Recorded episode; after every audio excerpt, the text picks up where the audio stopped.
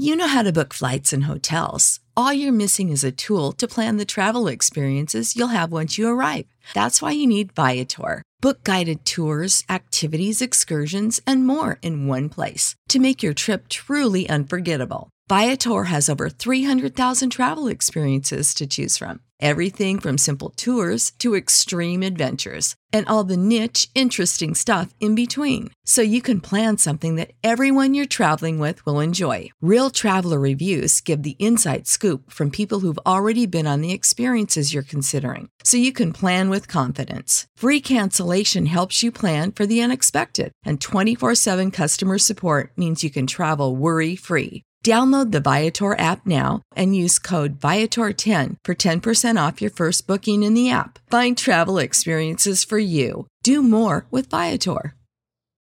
For the ones who work hard to ensure their crew can always go the extra mile, and the ones who get in early so everyone can go home on time, there's Grainger, offering professional grade supplies backed by product experts so you can quickly and easily find what you need.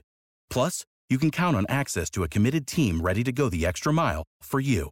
Call, clickgrainger.com, or just stop by. Grainger, for the ones who get it done.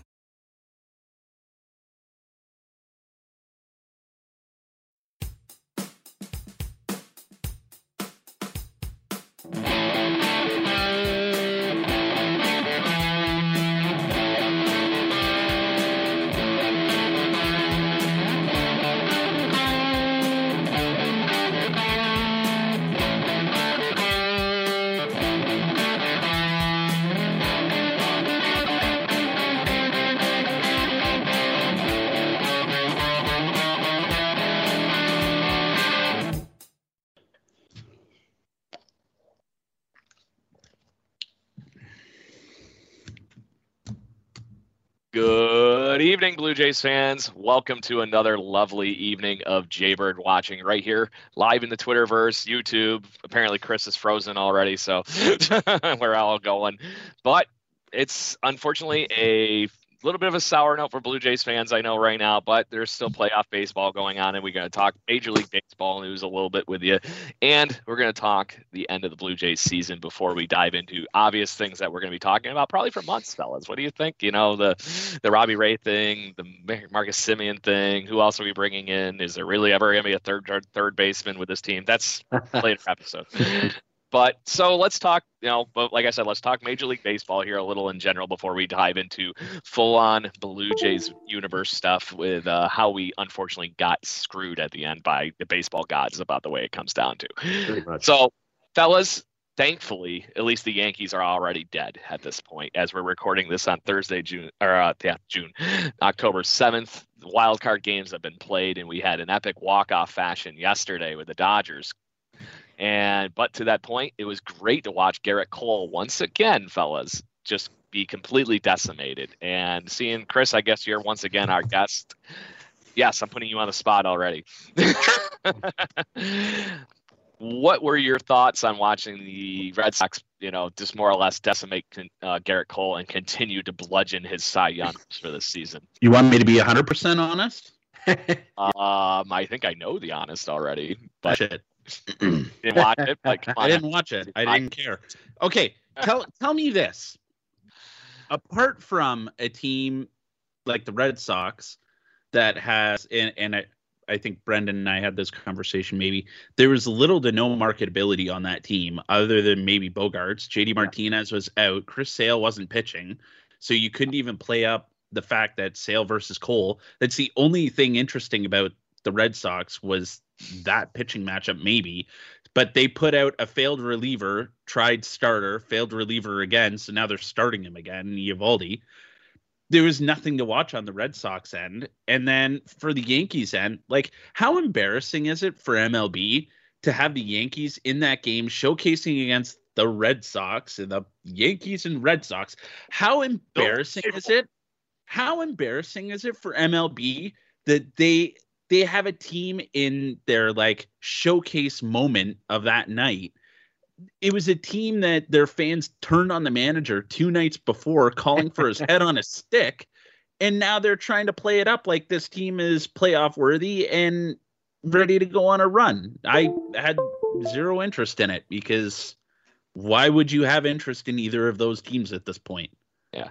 My interest was more or less watching hopefully Gerrit Cole get decimated. So I was pretty happy with the results personally. So go ahead, Brendan. Told me to be honest yeah. See, I, I wasn't happy with the result because I actually wanted the Yankees to win because the city of Boston has had enough sports success across all major sports leagues for the last 20 years. I feel like every three or four years, there's always a champion coming from Boston, whether it's the Bruins, the Celtics. I think the Bruins have been once, Celtics, I think once or twice. But then you get into the Red Sox, who I'm pretty sure in my lifetime as a baseball fan have won the World Series three or four times now. And then the New England Patriots, with all their success with Tom Brady, obviously won six Super Bowls. So the city of Boston, right.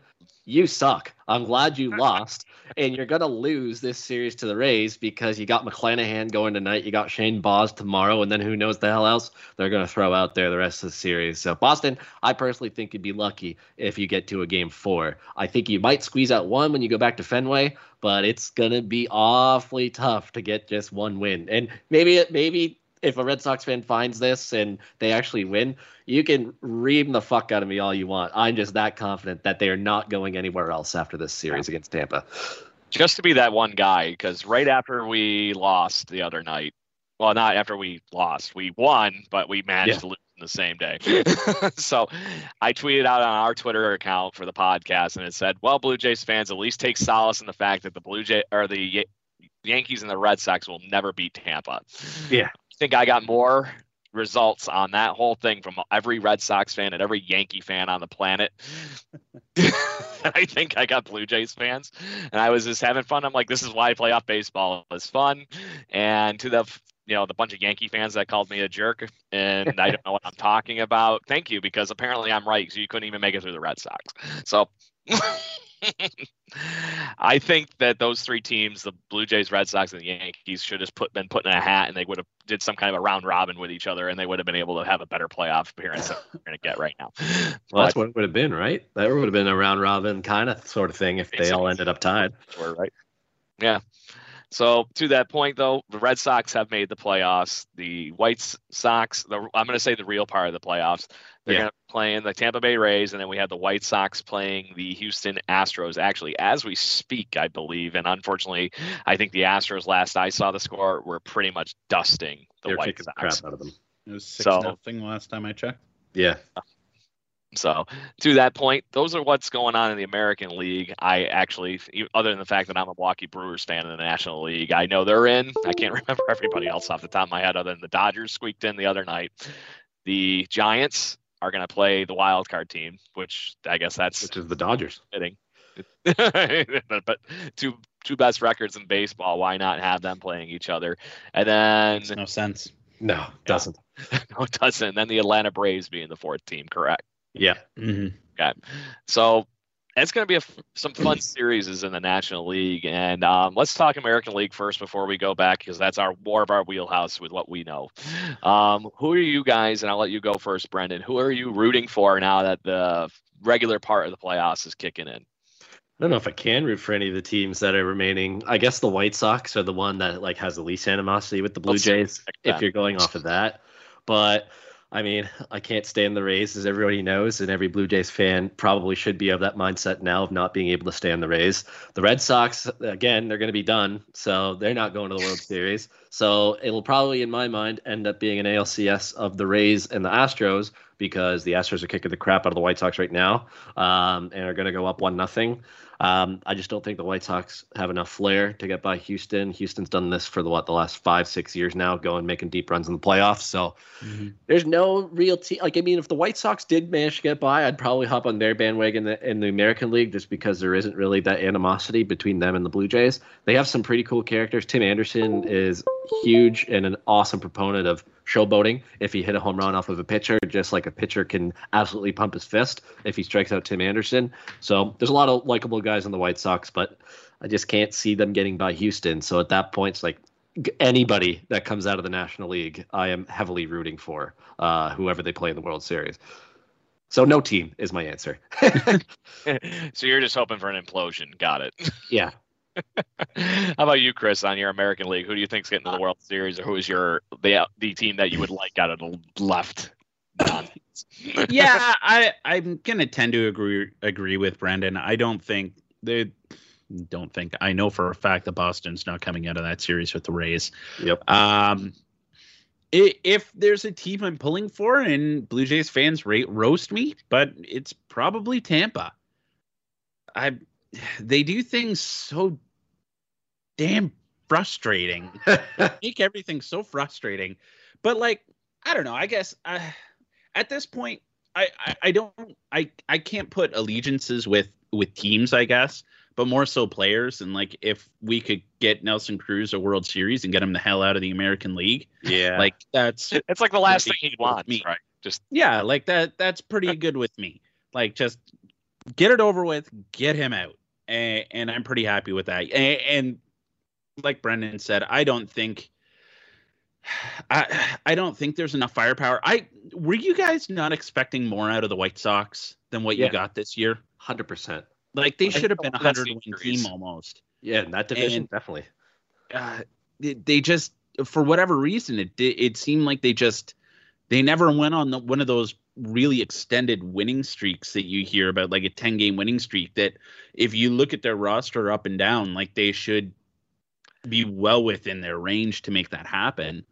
Um, especially with the back end of that bullpen, adding oh, Kimbrel at the, at the trade deadline, like, and there's enough talent in their, their lineup. But yeah, I, I, Houston's been there, done that too many times now.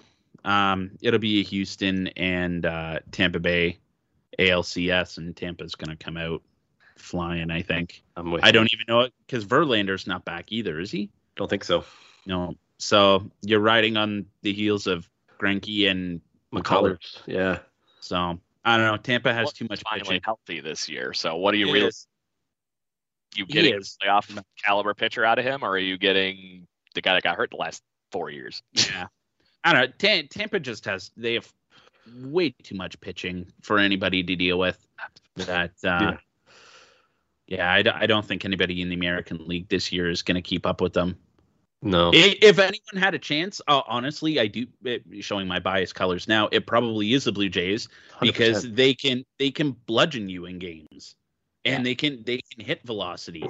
Granted, they never hit the fucking Rays, but if it's any other team, they can do it. Guys like Shane Baz on the first day he goes yeah. to the major leagues. yeah. It'll be a Tampa coming out of the ALCS with Houston a close second, but I'm with you.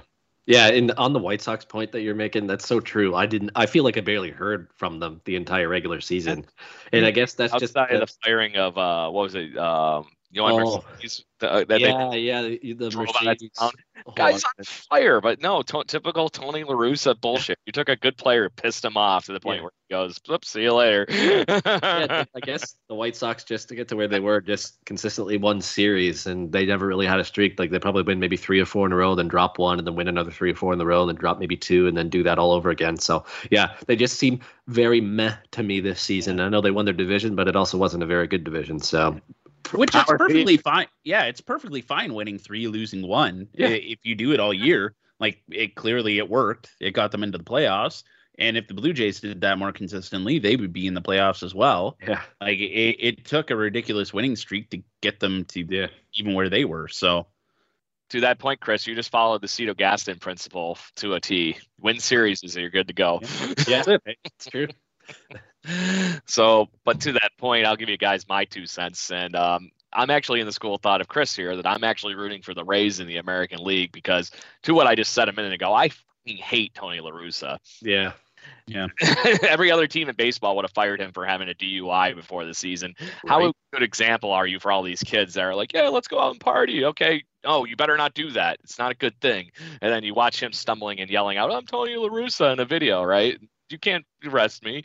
or at least that's the article I read of how it went down.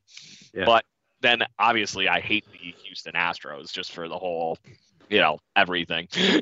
and then really the Boston Red Sox? I ain't rooting for the Boston Red Sox unless they're playing the fucking Yankees. Yeah. And that's already been taken care of, so I'm good with that. Yeah.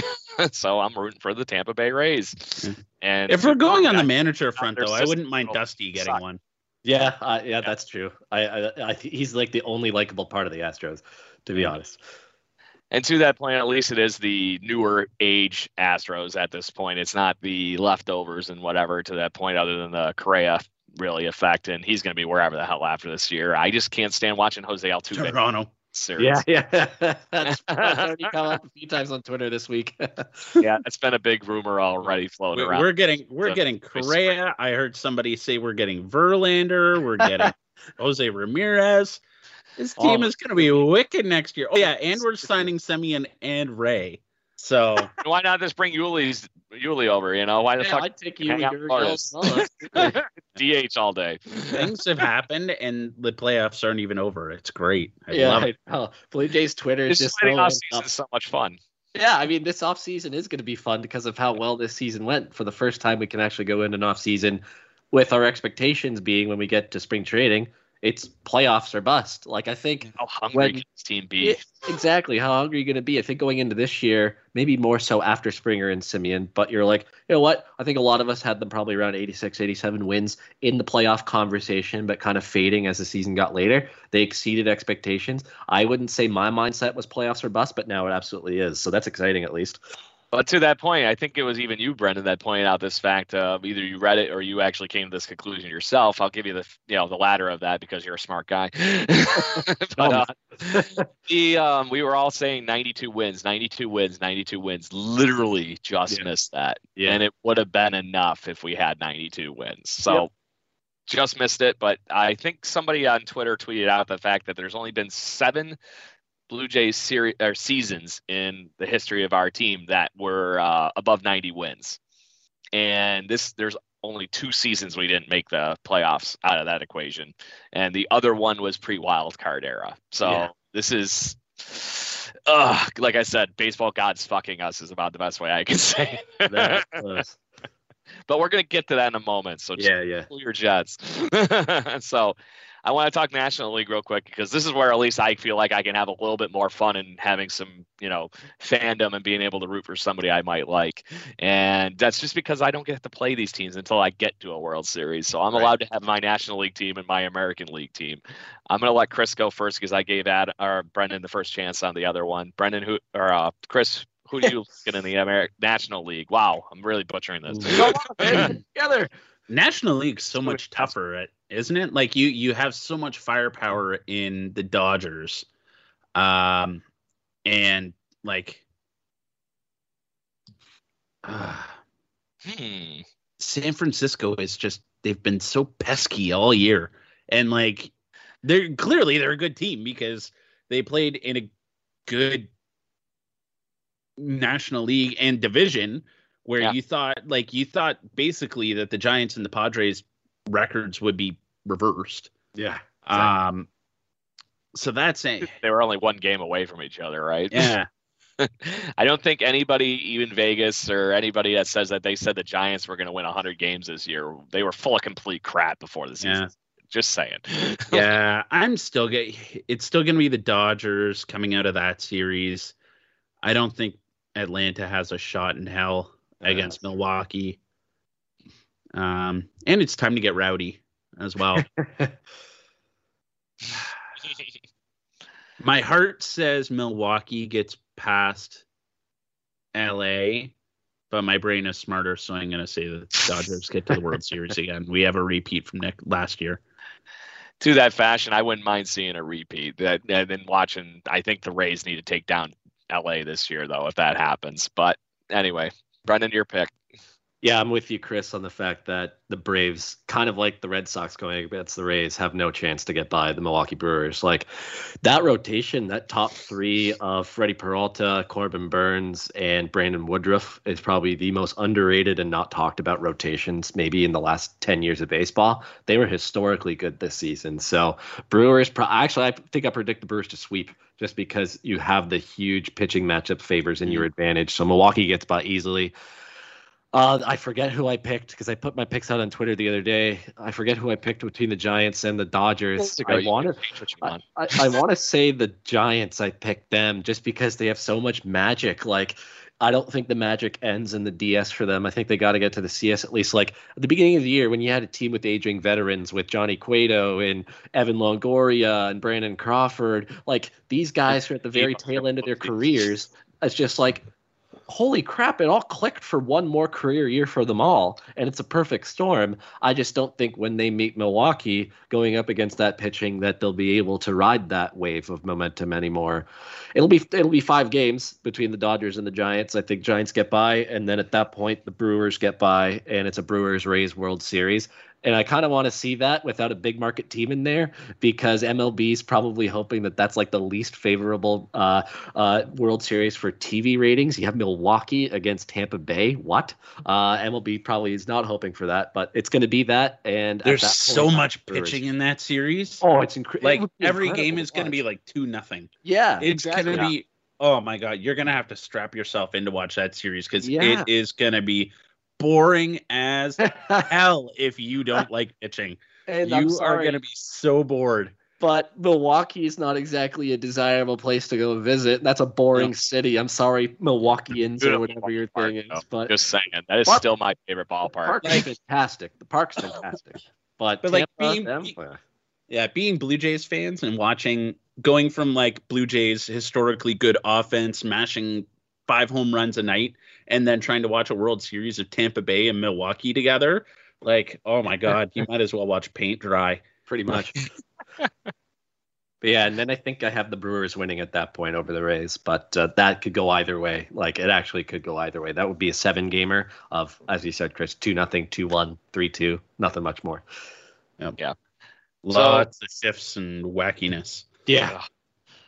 It will be literal wackiness because that's the only thing we're ever going to get in that situation with them playing the, you know, who we've been talking about again. But I, I'm actually thinking, as much as the obvious picks I think are the Giants or the Dodgers, whoever wins that series will, you know, just run and take whatever. There is something to that fact that the the Brewers have a, that magic that you were just talking to a lot too, and I they're pitching I- agree with you, Brendan, because just to think about this, uh, not even a year ago, we were talking about that Brandon Woodruff was the ace of that staff. Corbin Burnes comes out of fucking nowhere, it seems like, and makes a drastic jump in his uh, career. This is the kind of guy that they were expecting to have maybe even Yeah. another year down the line here, or two years down the Mhm. line.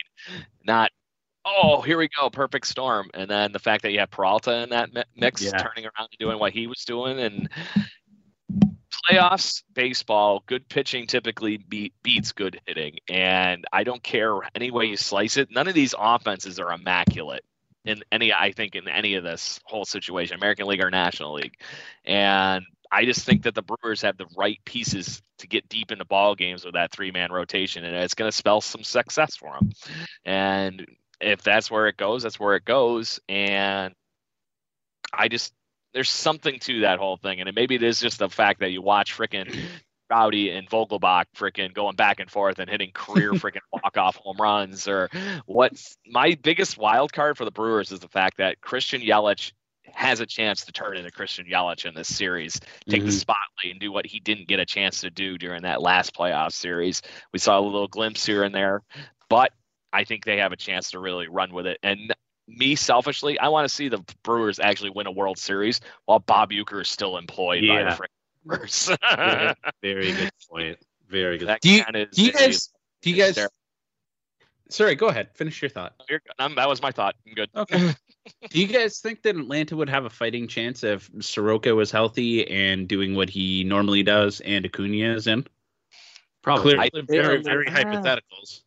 I think that'd be in that ballpark if they actually have an even matchup on each side of the ball against the Brewers. I think the offense is slightly tipped in favor of the Brewers because I think the without Acuna having that thump in the lineup, are you really going to get what you've been getting out of Adam Duvall and everybody in a playoff series when the pressure's on, or is that the you know you were getting the best baseball juice out of them during the late part of the season kind of thing? You know what I mean? That's my question for the Braves. I was listening. I was listening to At the Letters uh, today on my way home, and they were kind of making the point that like, isn't it a shame that there's like little to no none of like the premier youth stars of MLB are in the playoffs. Like Vladdy's not there, Ohtani's not there, Trout's obviously been hurt all year. Uh, Soto's not there. Like Acuna is obviously he's hurt. Tatis isn't there. Like your premier guys are basically open for Bellinger to be Cody Bellinger and Yelich again. yeah, like you, you're relying. Well, and Kershaw isn't even pitching, so like you're yeah. you're relying on the old boys club of Chris Sale, uh, yeah. Nelson Cruz, uh, Zack Greinke.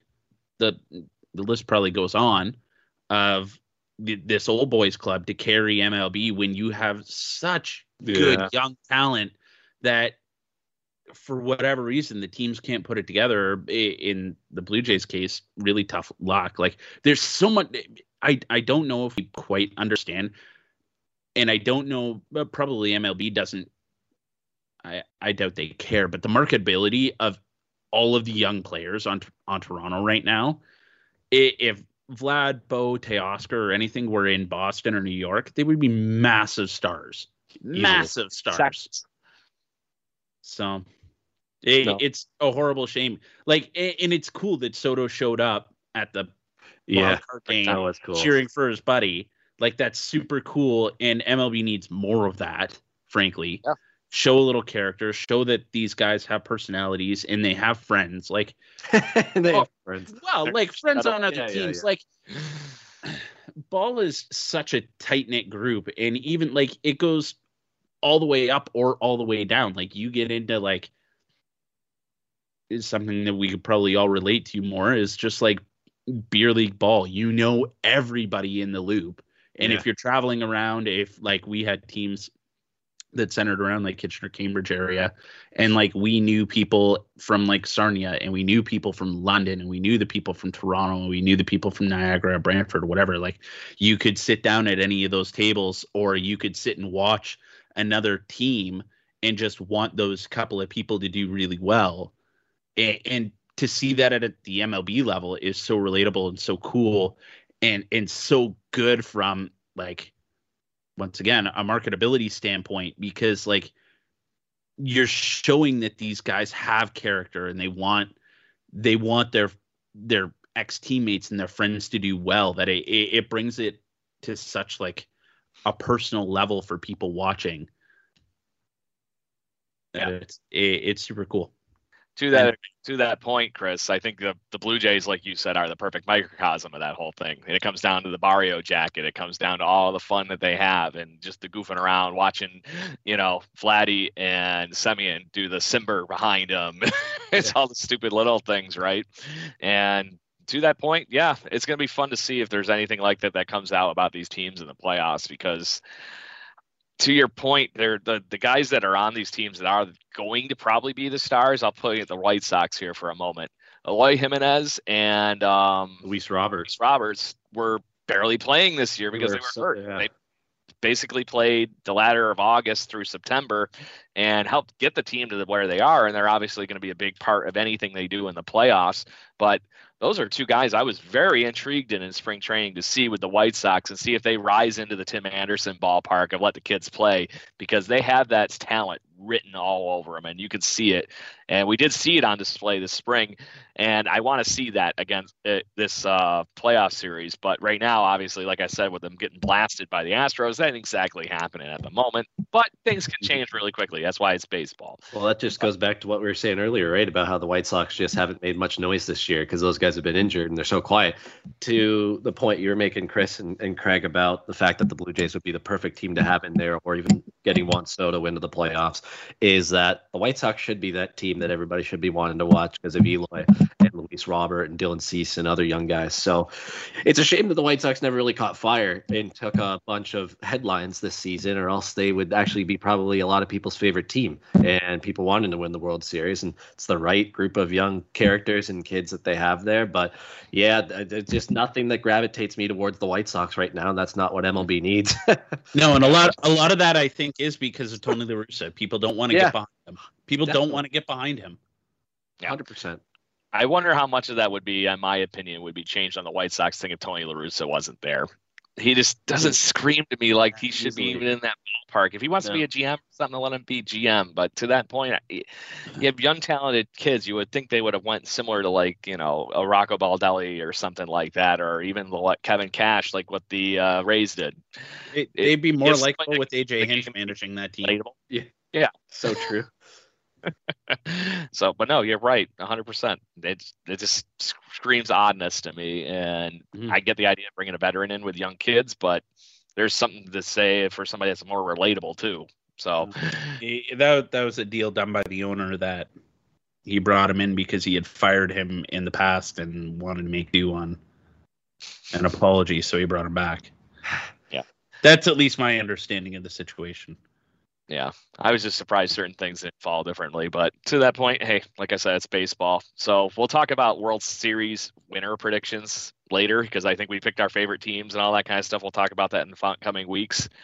But I think everybody laid the chips out on the table there. So let's see what shakes out of the tree here in the next week, and then we can talk more about the, you know, league championship series and everything. so let's talk Blue Jays baseball now. It's been literally half hour of us talking about MLB, which is going to be a part of the focus of the show going on here in the next few weeks until we get back into nothing but drooling about off-season anticipations.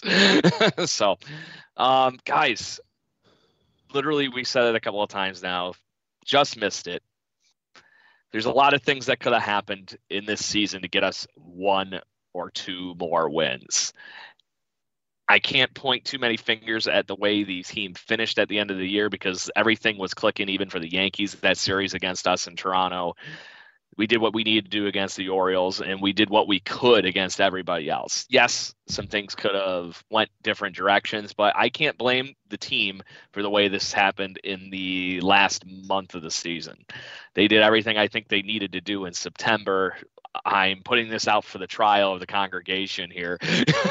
Brendan, I'm going to let you run with the ball here first. Was September the make or break thing, or was this team slightly doomed to that two game issue before that? Well, at, at, the end of the day, we're all going to look at one game back, and we're all going to start pointing at games where it's like, oh, if you didn't lose that, like the first one that's going to come to everybody, everybody's mind is Marcus Semien throwing it in the dirt in front of Vlad against the Tigers. Or you could look at the game when the Jays lost on an inside the park walk off against the Tigers at Comerica Park. There's a whole bunch of games, but every single team has that throughout the course of the season. Eh, you're going to have blown leads, you're going to have bullpen meltdowns, just a matter of limiting them and making sure they don't take over back in May when the bullpen wasn't doing too well and it was an incredibly weak spot. Basically, from the point when David Phelps went down, when Julian Merryweather went down, and a couple other bullpen arms went down, and you had to call on the likes of Payamps, um, Tommy Milone, like you go back and look at the guys who pitched out of the bullpen in April and May. It's like, damn, how did they stay afloat? The offense, for one, but until they got Richards and Cimber, um, the bullpen was terrible. So you go back and look at that. That's a stretch where you cut down those blown leads in half, and you never know. You're at 99 wins, 100 wins. I know the the expected wins losses was 99 wins for this season. You cut those blown leads in half. There's there's your 99. There's your extra, and you're competing for the division. But I think at the end of the season everything was going right with the series they were taking uh, in September. They were doing their job. They were mixing in a couple sweeps. You get to the Rays at Tropicana Field, and we were fine with them losing two out of three. I know people started to panic a little bit, especially when they saw the Yankees going in and sweeping Texas in that series, but you're still only half game back of the Yankees going into Minnesota. Losing the first two against the Twins is where everything went wrong. I know that we were kind of counting on Boston winning at least one game in that series, which would have helped immensely before the Yankees series last week. But you win on Thursday, you get the game back. You get you, you get back even in the standings. Even if the Yankees end up sweeping the Red Sox, you're one back when you play the Yankees last week Tuesday. You lose first game, everything stays the same. You finish tied with the Yankees by just winning one more one more of those games against the Twins in that series. And I know we tried to justify it coming out of it. It's like, okay, we're only two back of the Yankees. Well, you lose on Tuesday, you're three back. You win on Wednesday, you're two back. And so it's you have to win that Thursday game or else you're three back and you need a sweep, which almost happened, but it was just at the end just too much to ask for the Rays uh, on the last day of the season for them to complete the sweep. Now, should they have? Yeah, of course. Like we all yes. wanted that, but yeah. So one of those Minnesota losses, you take that back It's not like they lost in a crazy epic fashion, like throwing the ball in the dirt or inside the park home run or a bullpen meltdown. It was just they did not play well in those first two games against the Twins. Reverse it, and you're in a tiebreaker, and who knows? You could be playing in the division series right now. There you go, Chris. Pick the ball up and run with it. Was September the major issue with us not making the playoffs, or there was something else you got to pinpoint and call out here? you could pinpoint a lot of things, I guess, if you really wanted to nitpick. Like Randal Grichuk didn't do anything after the middle of May. Like, yeah, and he was getting a whack load of at bats until Dickerson came around. Um, Julian Merryweather was flaming, scorching red hot the first week of the year, and then he goes down. If he's available for even the the two months, the the the two months uh, like April and May, and then obviously some people may think that sticky tack is an issue or spider tack was an issue with him because he did not look even close to the same when he came back, uh, and his spin rates were down. So. It, could have you gotten a couple extra wins out of him? David Phelps going down. That's a huge blow to this team that a lot of people forget. Um, he was supposed to be a huge part of this bullpen, and that would have kept um, I don't know. Well, it I, w- I would say Tim Mayza, but Tim Mayza was amazing. But like, it, it, there's a couple of those guys that had to come in and pick up some innings. Trent Thornton, um, who had to come in and was. Uh, okay, can we just briefly touch on why Trent Thornton was coming in at any point with leverage? yeah, I know. Way too often. Far Way too often. often. But, no if you, but if you, but if you have and my point is, is if you have a Merryweather that's firing on all cylinders, if you have David Phelps, if Kirby Yates' arm didn't fall off before the season even started, oh. where would we, where would we be if Kirby Yates was Kirby Yates? Like, or even had a chance to be Kirby Yates? Because I even think if, a partial Kirby yeah, Yates been better if, than some of these. If he was even serviceable, if we didn't go out and get Brad, Brad Hand, who is supposed to be a savior in our bullpen, which uh, I think that was just tragic what happened to him because yeah. he, has been he's been so good. He's been so good the last few years. In something halfway through this year, or I guess the whole year, just he fell off the tracks completely. It was like train off. Yeah. Um, Joakim Soria, I thought he was going to be a really big part of this bullpen and a good stabilizing figure back there, and he was next to unusable. Um, but those are the chances you take on bullpen arms. That that is 110% the chance that you take on bullpen arms. And do I care? Like, what did we even trade for Soria? I nothing. And no, so it doesn't matter.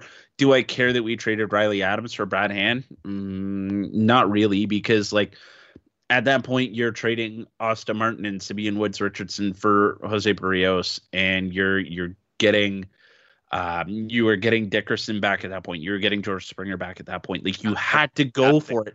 Is about yeah. the best thing we have yeah. right now. Still, it, you I'll have you have Moreno coming but... up. Still, like all of these things were trending in the right direction. The boys were coming home at that point as well. Like so many things were going in the right direction that I'm not even upset about the Brad Hand stuff because like if Brad Hand didn't blow those two games, fucking Trent Thornton would have. So like he he was he was probably the next guy up, or they would have found the next Gavilio, or they would have found the next Waguespack, and they would have blown games. Like that that's who we would have been using in that same point because unfortunately, we can't use Tim Mayza for three innings a night. We can't use Adam Cimber for three innings a night. We can't use Jordan Romano for three innings a night. If we could, this team would be so, so good and we'd be in the playoffs right now, but we yeah. can't. So it's not going to happen. So there there's so many things that and like you brought up the Semien error and like I kind of scoff at that because like where would you be without yeah. Marcus yeah. Semien in this year. So where out. that it was due. Let me put this way: out of how good yeah. he was at second base, there was a he was like a way overdue for an error or something. It yeah, just exactly shitty ass time. Exactly. and like for as red hot as Grichuk was in April and like half of May, um, and then fell off the face of the planet. Like, where was Gurriel for the th- first three months of the year? Right. And like, I am on the top of the mountain of do not trade Gurriel. Don't even get me started on that.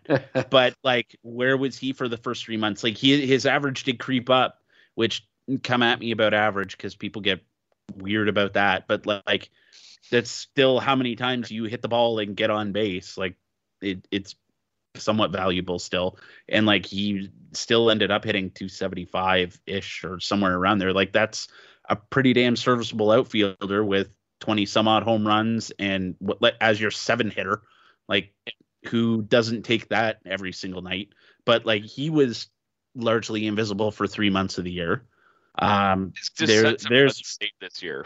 He had to have a nuts because he was doing i know he was quote unquote not as good as some of our left fielders but how many guys had he gone out or get yeah. you know he's fast enough to get into the gaps and stuff like that. It just seems yeah. like an underrated outfielder to me. So the, there's there's tons of places where you could nitpick. You, you could nitpick on the questionable decisions by Montoyo as well. I, I've largely been a critic of him, but I think if he starts to manage the way that he did in September, where he doesn't care about feelings, frankly.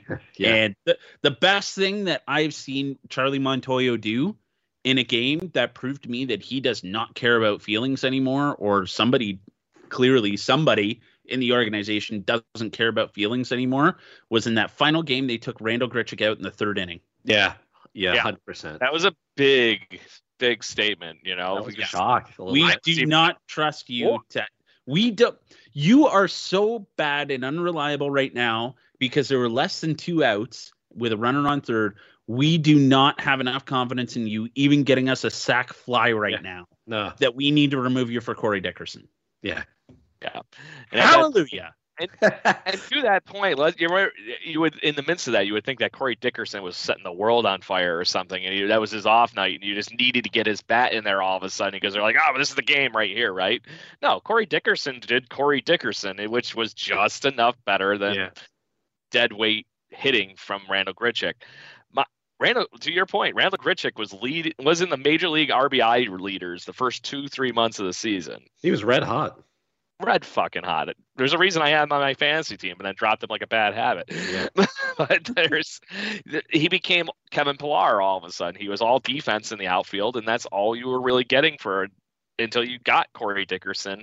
And at least then you had somebody to play around with in the lineup and had somebody left handed to play with. Mm-hmm. So to that point, but yeah, Chris, I agree with you that I think the collective here is agreeing that the fact that the Blue Jays September baseball was not the downfall of this team. There was things no. that happened way too early in the season that they were unfortunately unable to come back from. And what, in my opinion, would have made the best story in baseball to be the homeless Blue Jays two World's champs, or mm-hmm. even just a playoff appearance would have been amazing.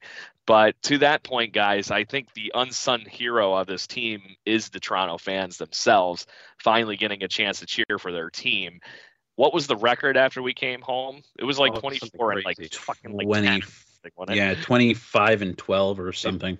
Yeah. Barely lost. Or 27 and 12. The dome field advantage was basically the savior of the Blue Jays season. Because yeah. if they didn't come home, guys, I don't see that ridiculous cliff of wins. No, God, no. Like the, the, saw how bad playing in Buffalo, and it was just 500 baseball. Which when they when they first got back, that's the good. first win streak, right? Like after the deadline, you start putting things together, you get the momentum going back home. Springer you know where else? Back. Yeah, Springer comes back. He's red hot. Everybody, it starts. You could see the team starting to click a little bit on that first series back, the first homestand back uh, against the Royals in Cleveland and Boston. But you know where else is a bit of a downfall? I think their actual true downfall was that little blip for two to two and a half weeks where they weren't hitting at all. When they went on the West Coast trip against the Angels and they split that series. Was this? No, yeah, they split the series against the Angels. They lose two to three at Seattle. Then they get swept by the Washington Nationals in the two game series, the lowly Washington Nationals. Because after that, you get back, you play the Tigers, the White Sox, you go back and play the Tigers again and the Orioles and that those were where they started to get your confidence back to, before going on that run in September.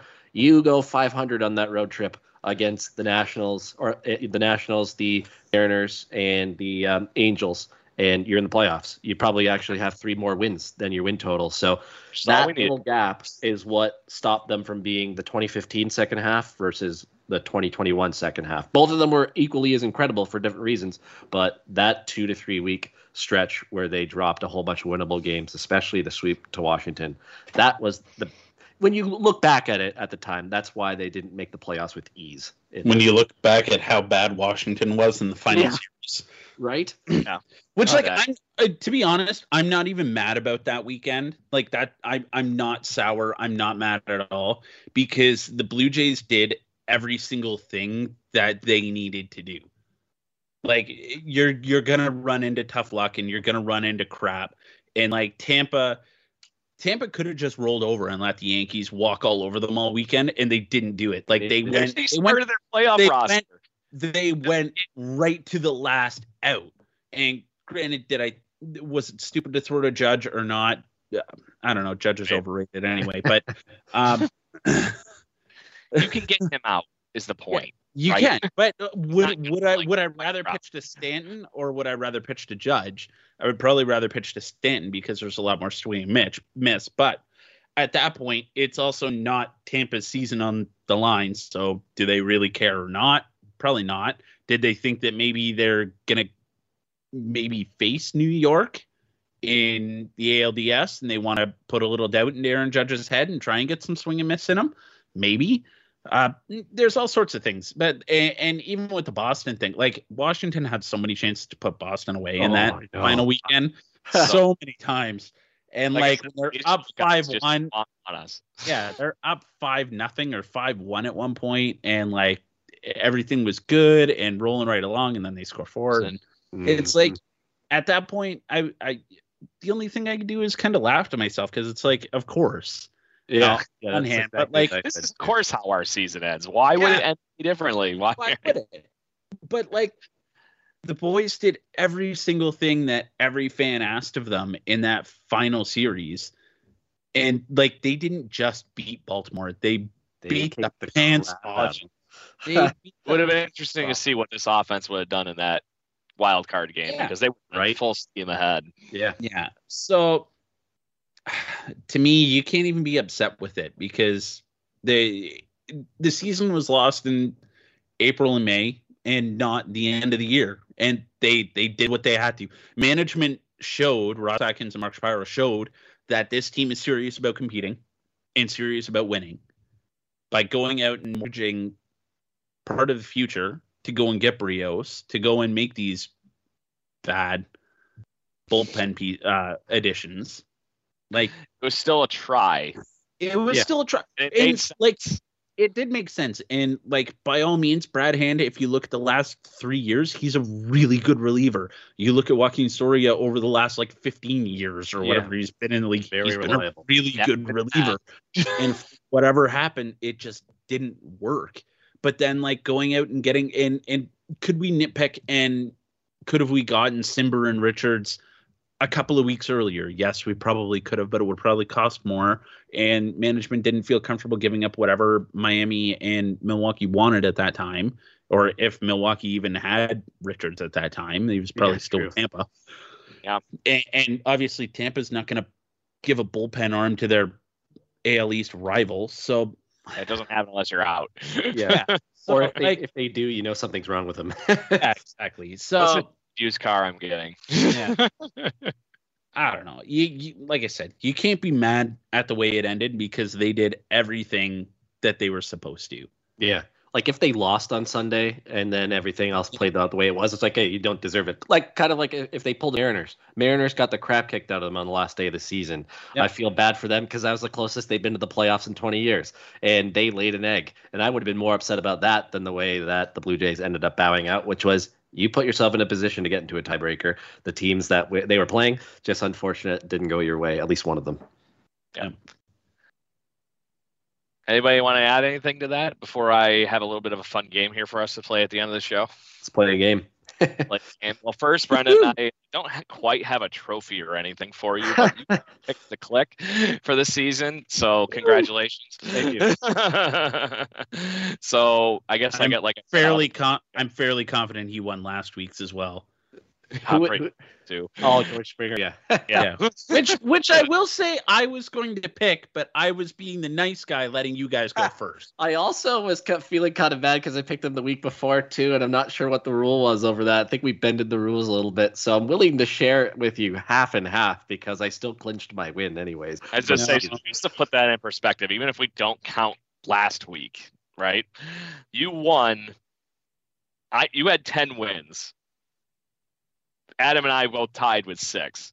And See, no, I'm pretty sure that with Robbie Ray winning a Cy Young this year, that he would have been the player of the week more than ten times. So yeah, but to that point, at least he actually showed up the last month of the season instead of getting bludgeoned by the Blue Jays twice. so just saying. So anyway, the game I want to play here, I found online some. Uh, I was looking for something goofy to play with here before, because obviously in the next few weeks we're going to be talking more about you know the MVPs, what other specific things went on this season, how do we get into the off season and whatnot. So I wanted to have some stupid fun on the show, like we used to do the last few you know months with picks to click.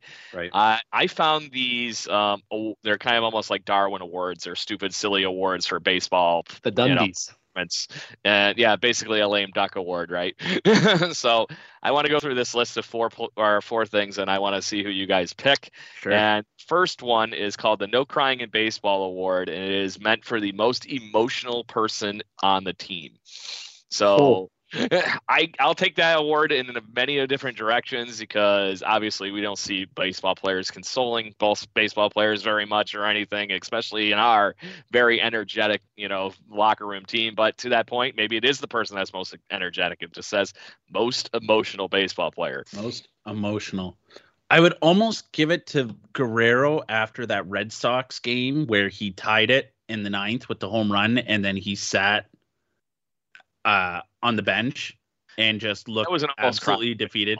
So. Yeah, that was an almost. But uh, honestly, Pete Walker. Yeah, that's fair. Yeah. That's a good answer. well played, sir. Very well played. That is a good one because to that point, I hadn't seen anybody that fired up since freaking uh, John Roush was being held back by yeah. John Gibbons back in the day. no, it was John Farrell. It was yeah, John Farrell. Farrell. That's it was true. John. It was John Farrell. He was almost yeah. killed him. He, yeah, I was at that game. It was, it was murder non, him. It was non, yeah, it was absolute nonsense in the bathroom, drunk off my ass at the end of the game, and just thinking that a riot was going to break out because everybody yeah. was so fired up, fired up. Yeah. There you go. Anyway, but yeah, Pete, Pete Walker. The hell happened? That's a good answer. Uh, I'm gonna go.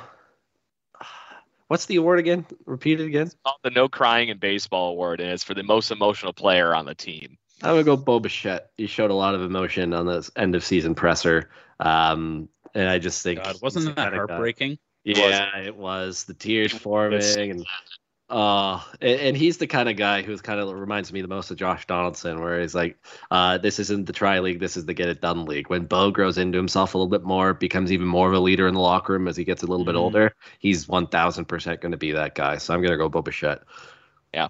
So I'm going to go in a little bit of the ballpark you guys are going on because I've seen the whole spectrum with this guy I'm going to lay out here. And that's Lourdes Gurriel Jr. Ah, yeah saw all the way to the point where you were just talking about, like with the presser level, that you could see the emotion, the hugs before the ball game, and everything like that. And then the fact that you know, I th- did you guys see the clip? I think it was the last game that George Springer's dancing in the dugout and Lourdes Gurriel Jr. is playing the fucking bat like it's a guitar.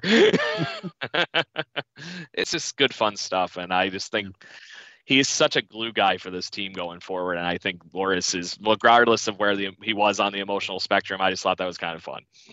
But yeah. you you could even say Manoah as well. I was thinking him too. That was the initial thought with him.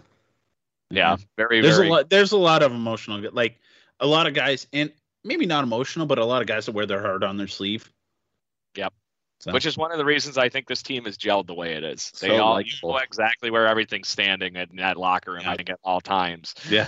So but to that point, let's go to the next award, which is the Best Bench Warmer Award. So this is the best guy that hops off the bench and helps the ball club. Oh, easy, easy. That one's easy in my mind. Then I don't go. know.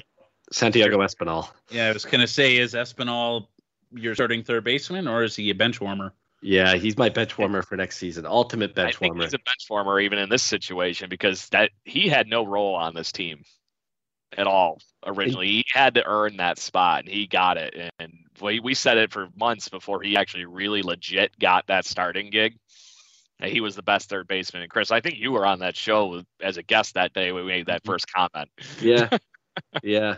And just the like the sample size that you have from him this season. I know he was injured a little bit, but 92 games, 246 plate appearances. Even if he upped the PAs by maybe to 350 or 400, the fact he like for a guy who doesn't hit for much power, still a weighted runs created plus of 115, and he had a, a WAR according to Fangraphs of 2.2. He was actually incredibly valuable, little, little useful piece. So he has a spot on my roster. First man off the bench back. every time. And I was equal between offense and defense according to Fangraphs. The exact same, 6.8 and 6.6 for offense and defense. Yeah, very very even player. Very good. You could almost say George Springer this year too. Yeah, yeah, that's true. Coming in off the bench, uh, I mean off the injured list, absolutely. And, and you you could if you could argue on the coaching side because I said Pete Walker the first time, John Schneider. Yeah. Always well, you, you could tell his his role changed as year went on. Very much like so. whe- whether it was intentional or not, or how, or or if it's publicly available or not. But Dave Hudgens took very much a back seat and went to the hitting side, and John Schneider was the guy in charge, or Charlie Montoyo's right hand man, as the season went on. And I think that's very much by design, yeah. Very much. And the Blue Jays should be shitting their pants Somebody's gonna take it. Ben Cherington starts knocking on John Schneider's door because they're going to want somebody in Pittsburgh pretty soon. Yeah, that's a good call. There's a reason that maybe Montoyo only got one year extension. Just Mm-hmm. saying. Put up or shut up. If so, it, if April and May don't go the way things are supposed to go next year, John Schneider is the manager. Yeah, I'm with that too. I Right. absolutely agree. We got his one day debut, and it was a good win, if I recall. He had, he had two because he lost the second one Yeah, right. after uh, who got who got tossed. the Borucki throw. Borucki, yeah, the That's Borucki. right.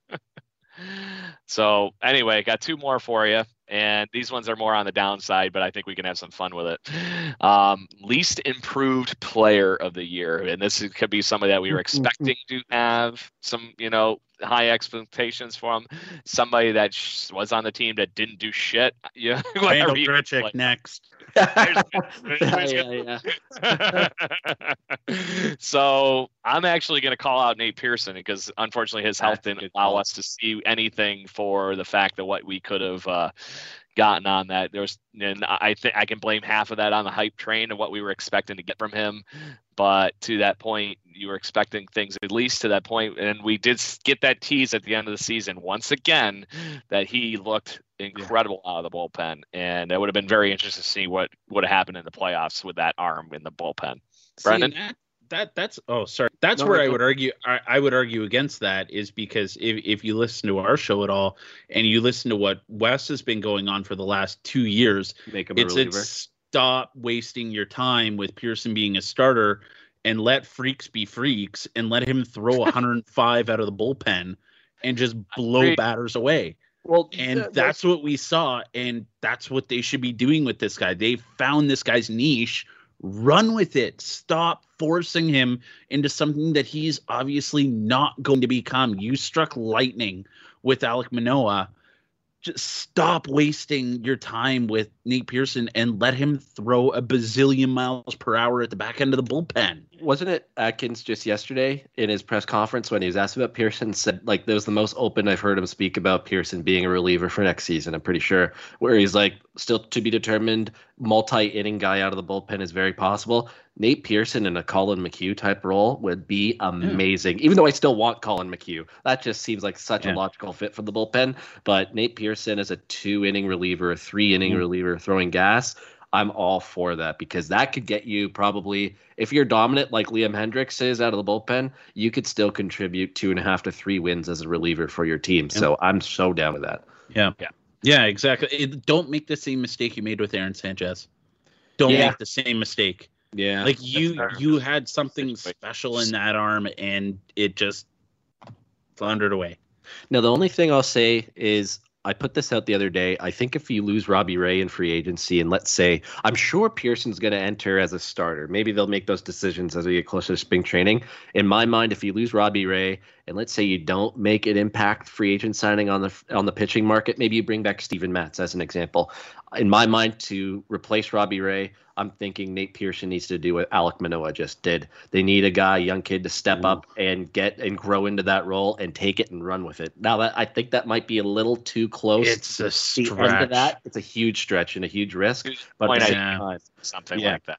Yeah. If you're banking on that, if you're banking on that, you as a GM did not do your job this winter. Yeah. Yeah. And, and you're not serious about winning. Yeah. You're not. It's somebody. That, that's that's it. Spells Yeah. it. like you you could have gotten away with that this past Yeah. uh, spring, Exactly what I was but you're say. not going to get away with it this spring. Exactly. You found you found a premier setup guy and possibly a premier closer. for sure. If not, if if not if not a, as a spot when fucking hell, Brett Gardner's on second base and Aaron Judge and Stanton are coming up to the bat with one out and it's three two in the bottom of the eighth or the bottom of the seventh and you need two strikeouts. Nate Pearson, you're in. Hundred percent. Hundred Blow them away. Blow them away. Throw 104, throw 105. Like Wes always says, let freaks be freaks. Yeah. And just let him throw a million miles an hour.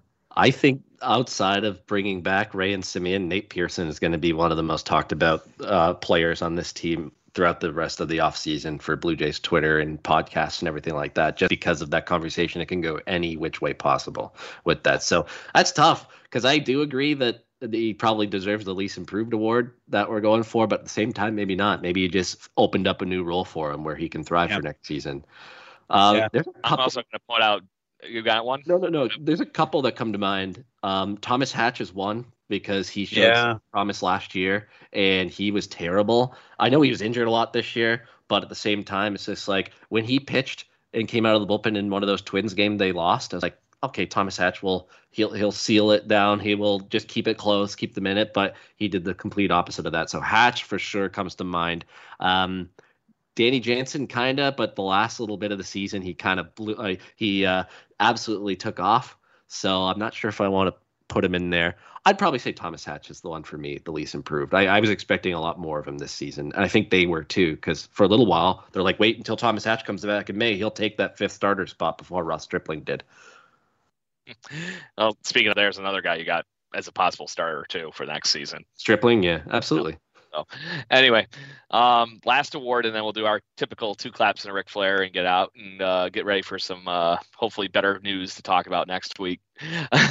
so, um, I have the most value less player on this team, and I to me this is a like might as well be called the Tanner Roark Award. but is there anybody on this team that is just like you know wow it's like Worse really than Tanner Roark? I'll give you right now. My pick with this award would be Brad Hand. Fair. That's tough to beat. Let me think about that. Mm. Oh, I'm in Tyler- that ballpark. it, it's tough. See, because like Tommy Milone was even like he was decent. he was serviceable Got while he was here. Yeah. He gave us something before he got hurt. And, and uh, I was about to say Tyler Chatwood too, but he was nails the first few weeks of the season before the calendar flipped to mid-May. Tyler Chatwood was actually dominant the first bit of the season. Valueless. Huh. You know what? I'm going to say it for the complete wrong reasons. David Phelps getting injured because that in my mind is when the balloon was popped and the bullpen just took a spiral. It's like he lost one of your most reliable relievers. I know that's totally warped logic. You can't blame a guy for getting injured, but well, at that I'll point, take you David could say Phelps. Kirby Yates because he didn't That- throw a pitch. that that too. Kirby Yates, David he Phelps, cost- they both go in there for sure. yeah, he if he cost was the injured five one. million dollars to do nothing. Most Yeah. valueless. Oh, Hmm. That's a good way of putting it. You literally did not throw a pitch for us, but he was on the roster to start the season. Yeah. So Most valueless. Huh. That's a good. That's an interesting way to put it. Le- le- mo- Wow. Yeah. this is why I thought this would be fun when I Yeah, was like, fun. there's Huh. gotta be silly we can do at the end of the show like usual. So I would almost, as a guy that kind of stuck around, Hmm. You could almost say Ryan Borucki. Yeah, that's not crazy. can get good or bad out of him, so use. Maybe that's the way to attack it. Who, Brendan? Come on, you're the saber guy. You know, go. Who was our yeah, super like guy that you could you games? could say once again like Grichuk, you could say, but like he was really good the first two months, but like as a steady, but Borucki was hurt too. I was leaning Reese McGuire ballpark a little bit too on this one because you got Reese a little McGuire- glimpse Reese out of him. McGuire saved our ass at the catcher's position for a while though. A little while, yeah. He really did. Like I and, said, and he doesn't. I didn't say it. Yeah, Oh, he what doesn't about get as much credit. what about for Dolis? Because of how good he was last year down the stretch, Yeah, Dolis was you could say incredible. Dolis. Like you could almost say Tellez as well, but at least he Howdy, brought Richard. Richards back. yeah, yeah, Yeah, you that's got that value right there. Huge value. That's value. Or you So, didn't- I think for Rafael Dolis, you just got, oh, yep, sorry, you wasted a ton of money and a lot of time. And how many of those games that we were just talking about? Yamaguchi we paid. Hey, actually, you could take it that way too, because Yamaguchi's money was on the books this year, so that's incredibly valueless. That's actually hurts you, and Tulo as well. Tulo still had four. million Tulo still on had the four books. million. Yeah, God, Tulo's God. still on the This is last year at Tulo, right? Yeah, Tu- it, it is. It is. But There's- I loved actually watching Blue Tulo Mania as a Blue Jay Yeah. fan too. Chris's jersey there. but Yeah, there's a couple of ways you could go with that, but it's like somebody that's like a mainstay on the roster that's going to be here next year. I would probably almost say Borucki. Yeah, that's fair. I hope he rediscovers it because before the Yeah. injury, he was doing pretty damn well. Yeah. yeah, he was. So anyway, boys, anything you want to add, or you got a, a made up award you would like to hand down to? We'll do real rewards later, right? Like later on in the off season, like Plan. MVPs and stuff. Yeah, cool. We're still in mourning right now. I didn't want to have like Yeah, that's fair. fun times with awards. It was more fun to do this goofballism. Yeah, no, that that was pretty cool. That was that's a good Yeah. find on your part. It's amazing what happens when you just have you know five minutes to yourself at work and you go, "How what stupid could I do today?" Okay, I got one, and this could be a little fun way to end it, seeing we're going into the weekend. If they got into the playoffs, and if we saw a celebration uh, of clinching, kind of like remember how Matt Dermody was an absolute waste case in the uh, in the, in the dugout at Fenway, who would have gotten the most drunk if they clinched a playoff spot on either Monday or Sunday and got into the playoffs? Because I feel like there's not too many guys like a Donaldson who would have his one beer, two beer, three beer beer. moment. Yeah. I can't think of anybody off the top of my head, but there's probably a couple that would surprise us. Is I Alex think I What's I- one?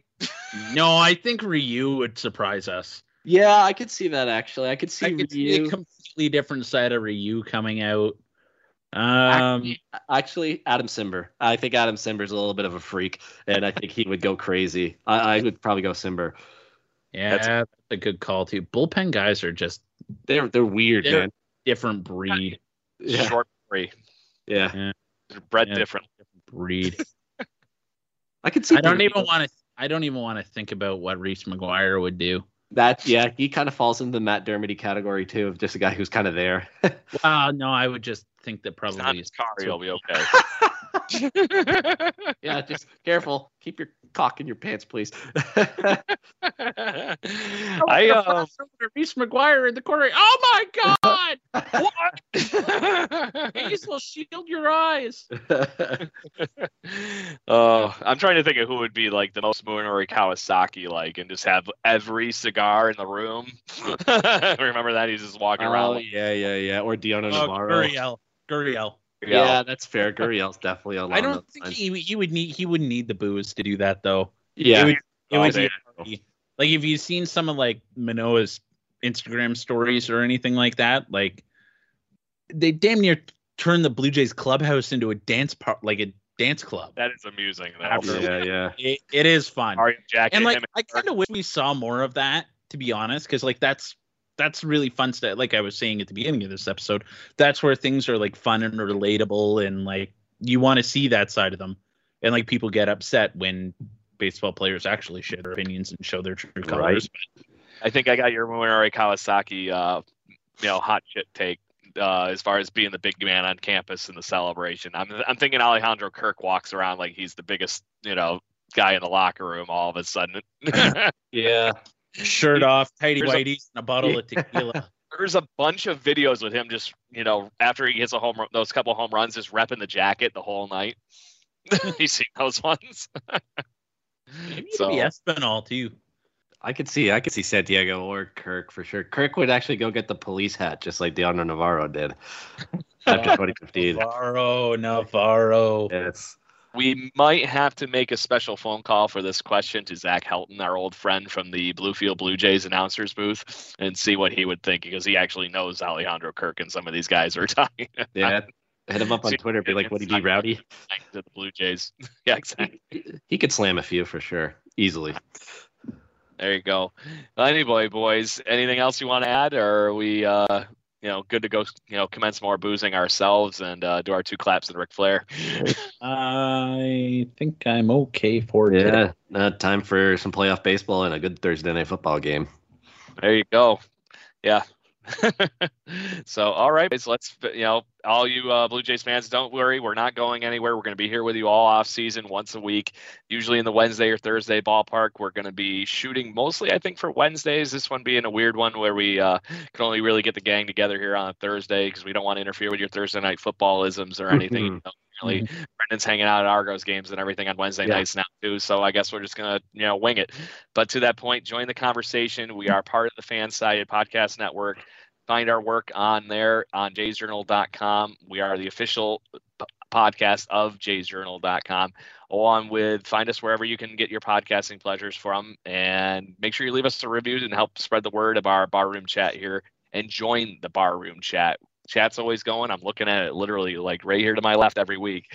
So join the conversation and have a good talk with us here on the Jaybird Watching podcast. And fellas, happy Canadian Thanksgiving.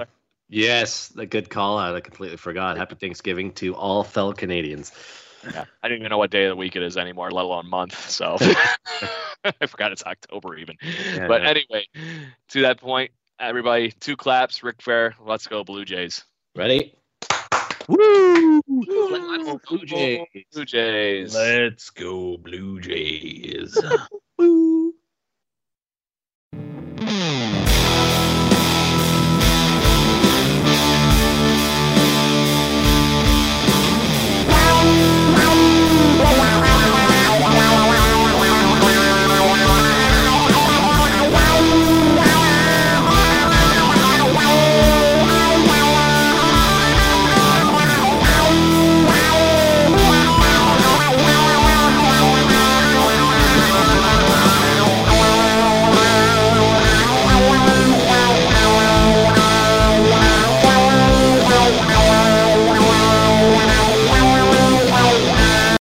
Without the ones like you, who work tirelessly to keep things running, everything would suddenly stop.